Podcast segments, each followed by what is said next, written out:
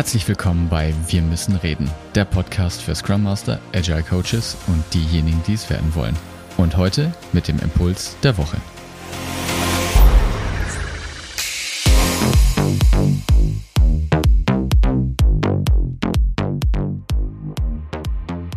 Hallo zusammen.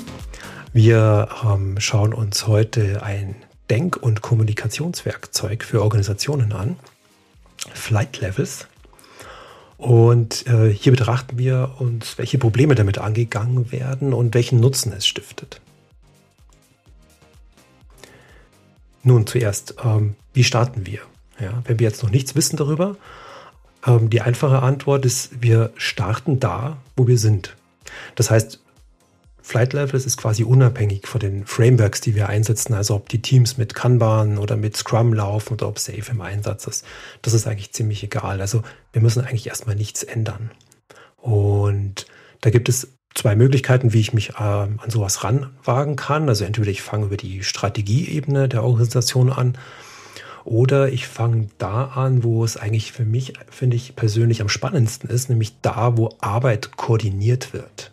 Ja. Und starten tun wir damit mit einer Visualisierung. Das heißt, wir visualisieren die Arbeit, die gerade im System ist und die koordiniert werden muss.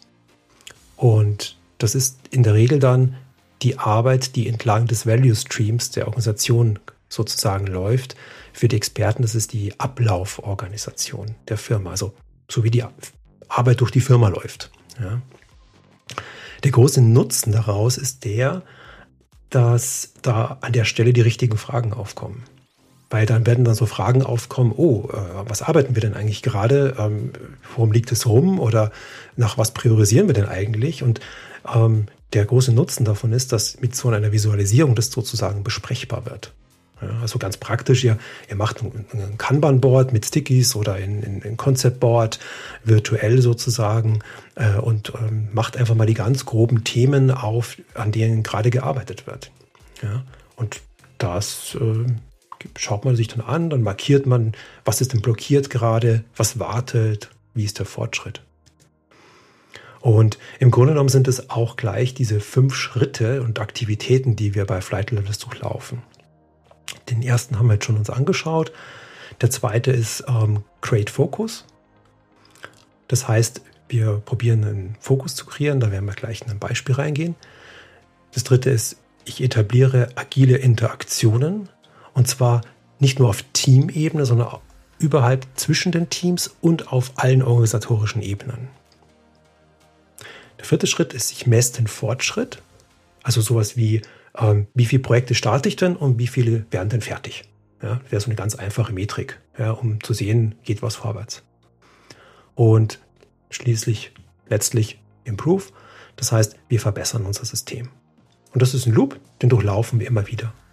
Für das Beispiel Create Focus können wir uns mal ein paar Beispiele anschauen. Wie tun wir denn in einer Organisation Fokus kreieren?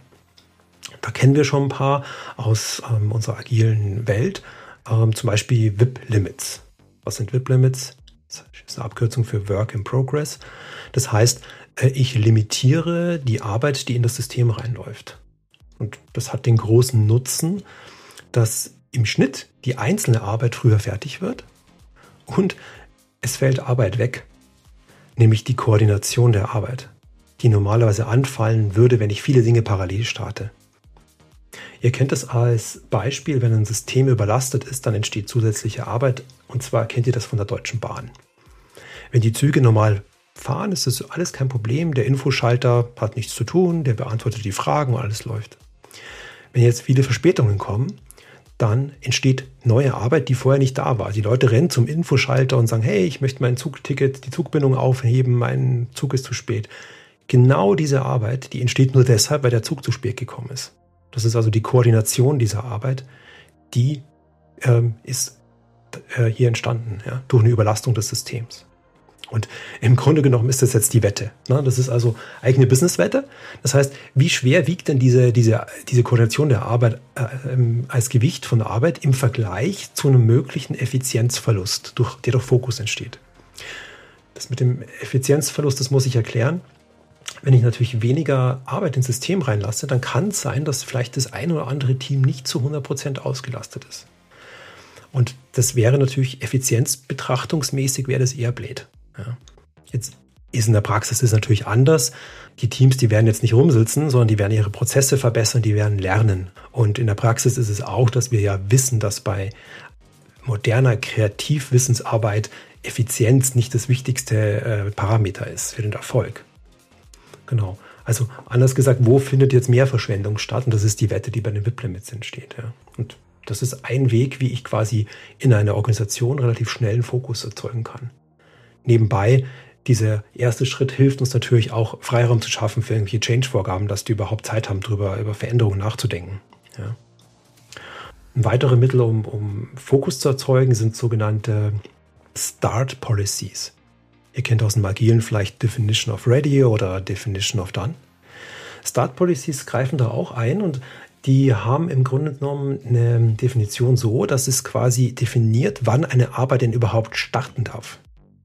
Ein klassisches Beispiel dafür ist zum Beispiel Abhängigkeiten, die mehr als zwei Teams betreffen oder so.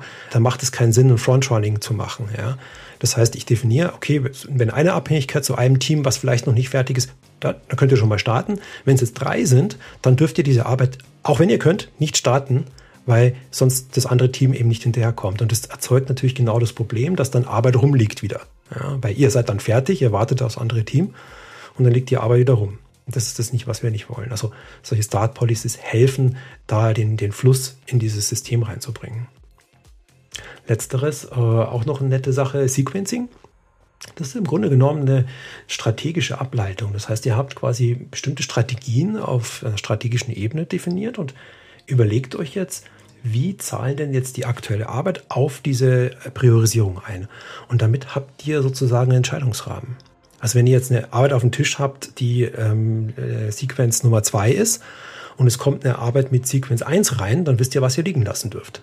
Und damit räumt man ganz viel Diskussion, was kommt jetzt zuerst und wer darf zuerst aus dem Weg, indem man das quasi generell als strategisches Ziel sozusagen definiert fürs Unternehmen und an der Stelle dann äh, das runterkaskadiert bis in alle Ebenen runter. Ja.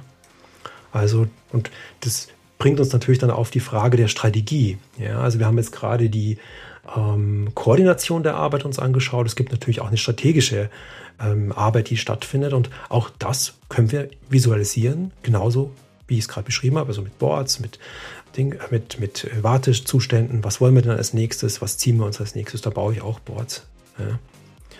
Und Exkurs zur Strategie noch vielleicht ein Wort. Also Strategie meint hier nicht, dass es ein anderes Wort für Planen ist. Also eine Strategie ist immer ein handlungsleitendes Prinzip sozusagen. Ja? Also immer eine Entscheidung für oder irgendwas. Also ich bearbeite den Markt B, heißt aber, ich bearbeite den Markt A nicht. Ja? Oder mir ist es wichtig, schnell zu liefern. Äh, das heißt aber, dass ich höhere Lagerkosten für den Materialvorrat in Kauf nehme.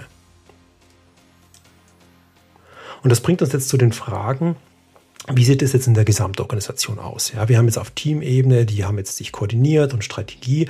Und da haben wir im Grunde genommen immer drei Ebenen. Also da gibt es irgendwo was, wo strategisch gearbeitet wird, da wo koordinativ gearbeitet wird und wo operativ gearbeitet wird. Und um das dann zu visualisieren und darzustellen, diese Boards, die dann vielleicht dann existieren, hat äh, Flight Levels eine sogenannte Work System Topologie die sieht so aus, dass es im Grunde eine Karte der Arbeitssysteme und deren Verbindungen ist.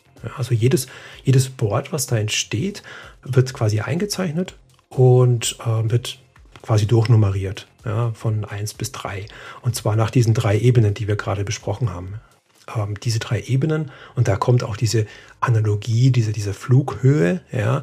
Also wenn ich jetzt quasi sehr hoch fliege, dann habe ich ein, quasi habe ich einen guten Überblick über alles und sehe alles. Und wenn ich tief fliege, dann habe ich aber eine hohe Detailtiefe. Ja? Und da, daher kommt diese, diese Analogie mit den, mit den Flight Levels, die, ähm, und das ist mir ganz wichtig, keine hierarchisches System darstellen sollen.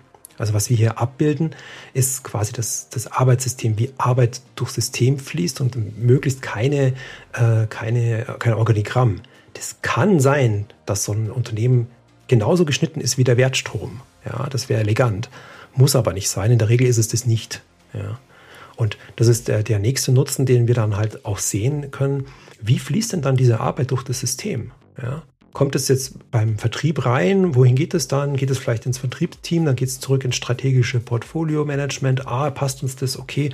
Ja, das geht ins Core-Team 1 und ins Team 1. Und damit kann ich sehen, wie fließt denn Arbeit durchs System und habe dann die Möglichkeit, auf der jeweiligen Ebene die richtigen Entscheidungen zu treffen, weil ich das im Denken trenne. Ja, wir haben das ganz oft in Meetings, dass dann alles vermischt wird, dass dann die, die operative Arbeit mit der strategischen und mit, mit der koordinativen vermischt wird. Also dieses ähm, sowohl verbinden, aber auch trennende Denken hilft, gute Entscheidungen auf der richtigen Flughöhe zu treffen.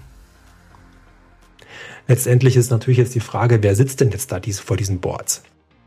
Da könnte man natürlich jetzt auf die Idee kommen, ja, auf dem Strategy Board, dann sitzt halt das Management-Team davor. Naja, so ist es nicht gedacht.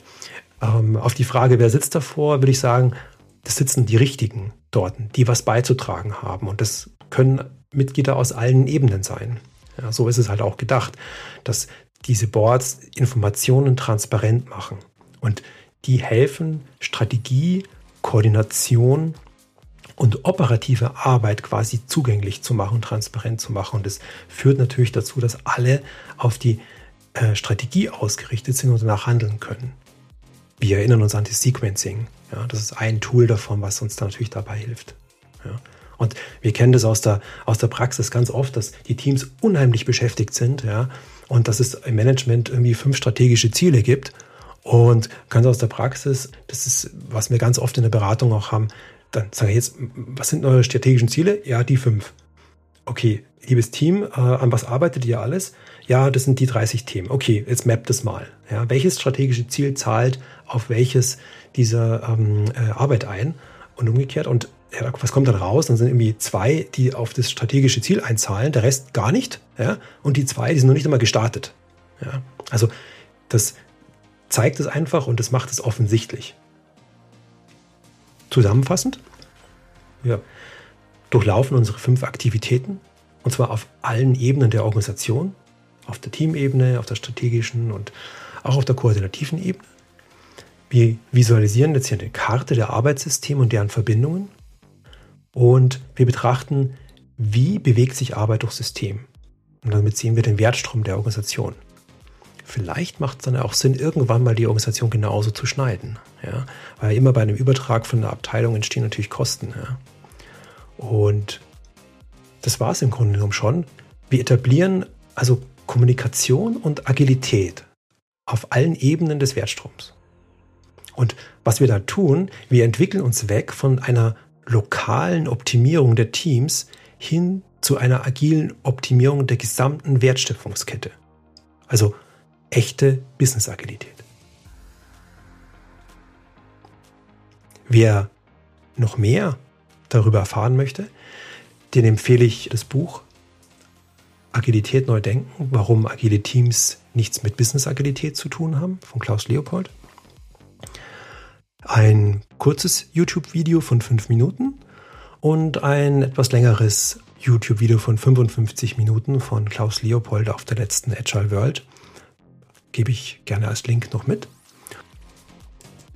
In diesem Sinne, Dankeschön für eure Zeit